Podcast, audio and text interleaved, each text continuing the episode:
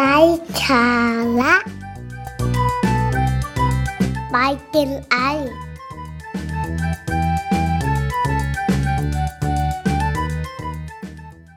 สวัสดีค่ะ ขอต้อนรับคุณผู้ฟังนะคะ เข้าสู่รายการไลฟ์สาระบายเจนไอค่ะ วันนี้คุณผู้ฟังอยู่กับพลอยอีกเช่นเคยนะคะ เราจะมาพูดคุยเกี่ยวกับเคล็ดลับว่ายน้ำยังไงนะคะ ไม่ให้ผมเสียและผิวไม่พังนั่นเองค่ะ ถึงแม้ว่าในช่วงนี้นะคะ เราจะยังไม่สามารถไปเที่ยวได้ แต่ว่าวันนี้เราก็จะมีสาระดีๆนะคะ มาฝากคุณผู้ฟังกัน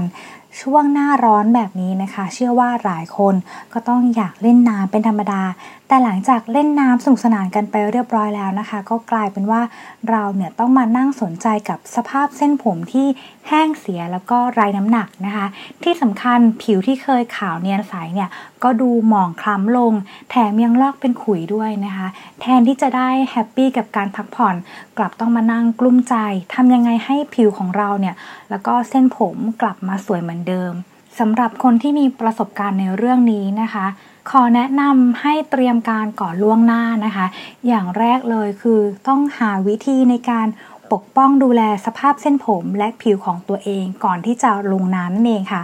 อย่าวางใจสภาพอากาศร้อนของเมืองไทยเป็นอันขาดเลย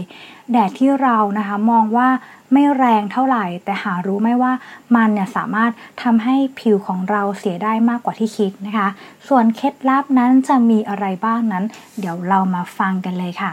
อย่างแรกนะคะก็คือ การอาบน้ำก่อนลงสระ ใครที่บอกว่าไม่เห็นจำเป็นจะต้องอาบน้ำก่อนลงสระเลยนะคะ เพราะว่ายังไงก็ต้องตัวเปียกเหมือนกัน ขอให้ทบทวนอีกครั้งหนึ่งนะคะ เพราะว่าการที่เราเนี่ยอาบน้ำชำระร่างกายก่อน นอกจากจะเป็นมารยาทที่ต้องทำแล้ว ยังทำให้ผิวของเราเนี่ยไม่ถูกคอลีนทำร้ายโดยตรงด้วยนะคะ เพราะฉะนั้นถือว่าอันนี้ก็จะเป็นการเซฟผิวของเราด้วยเช่นกันค่ะ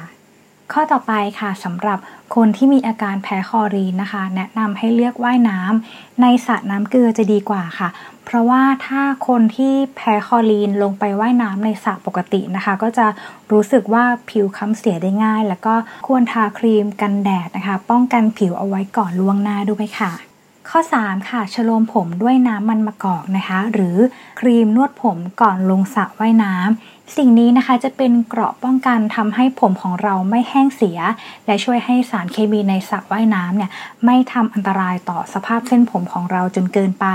ถ้าหากว่าเราเนี่ยมีการเตรียมตัวก่อนลงสระว่ายน้ำนะคะ ทุกอย่างก็จะง่ายขึ้นนั่นเองค่ะ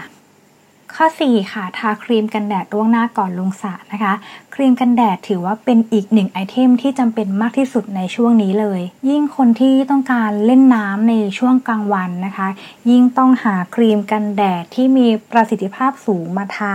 และเมื่อถึงเวลาก็ควรขึ้นมาทาซ้ำนะคะ ถ้ารู้ตัวว่าต้องการเล่นน้ำเป็นเวลานานๆค่ะ ข้อ 5 ค่ะ การใส่หมวกคลุมผมทุกครั้งเวลาว่ายน้ำนะคะ จริงอยู่นะคะที่หมวกคลุมผมเนี่ยอาจจะทำให้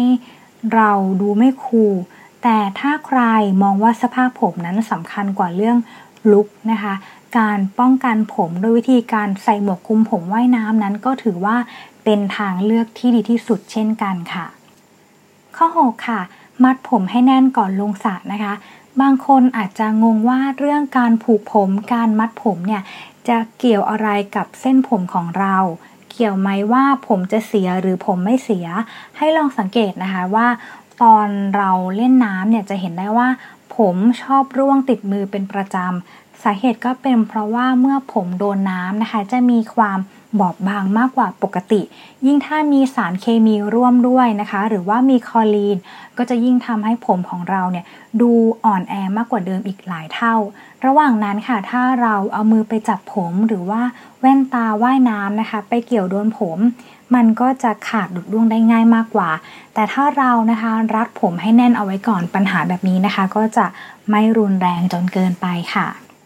ข้อ 7 ค่ะ เลือกว่ายน้ำในช่วงแดดอ่อนนะคะสำหรับคนที่กลัวว่าผิวจะเสียหรือว่าตัวจะดำแทนที่จะว่ายน้ำในช่วงเที่ยงช่วงบ่ายนะคะ ตอนที่แดดกำลังแรง ก็เปลี่ยนมาว่ายน้ำในตอนเช้า หรือตอนเย็นที่อากาศกำลังดีนะคะ เพียงเท่านี้ค่ะก็ไม่ต้องกลัวแล้วว่าผิวของเราเนี่ยจะไหม้หรือว่าจะลอกนั่นเองนะคะและข้อสุดท้ายค่ะ เมื่อขึ้นจากสระว่ายน้ำนะคะ เราควรอาบน้ำทันที คนที่ขึ้นจากสระว่ายน้ำนะคะ แล้วยังนั่งเล่นอยู่ริมสระว่ายน้ำโดยที่ไม่ยอมอาบน้ำชำระร่างกาย มีความเสี่ยงว่าผิวและเส้นผมจะเสียมากกว่า ลองคิดดูนะคะว่าเส้นผมที่มีคอลีนติดอยู่ ถึงแม้ว่าผมจะแห้ง แต่ว่าสารเคมีนั้นก็ยังคงตกค้างบนเส้นผม ถ้ามัวแต่ขี้เกียจนะคะ และคิดว่าไม่เป็นไร นี่แหละค่ะคือจุดเริ่มต้นของปัญหาผมเสียที่อาจจะแก้ได้ยากมากขึ้นในอนาคตนะคะ สำหรับใครนะคะที่มีแพลนว่าจะไปเล่นน้ำหรือว่าไปเที่ยวในช่วงนี้นะคะ ก็ขอให้อดใจรอกันอีกสักนิดนึงนะคะ เมื่อสถานการณ์ดีขึ้น เราก็จะได้กลับไปเที่ยวกันเหมือนเดิม และก็ขอให้ เตรียมรับมือกับสารเคมีในสระว่ายน้ำรวมไปถึงรังสี UVA นะคะ รังสี UVB จากแสงอาทิตย์ให้ดีนะคะ เพราะการเตรียมพร้อมรับมือป้องกันกับปัญหาแต่เนิ่นๆเนี่ยยังไงก็ดีกว่ามีปัญหาแล้วค่อยมานั่งแก้แน่นอน ถ้าหากเราพูดถึงเรื่องความสวยความงามนะคะ ก็เป็นหนึ่งเรื่องสำคัญที่เราจะต้องดูแลตัวเองด้วยเช่นกัน สำหรับวันนี้นะคะ ต้องขอขอบคุณข้อมูลดีๆจาก lady108.com ด้วยนะคะ และกลับมาพบกับพลอยได้ใหม่ในวันพฤหัสบดีหน้า สวัสดีค่ะ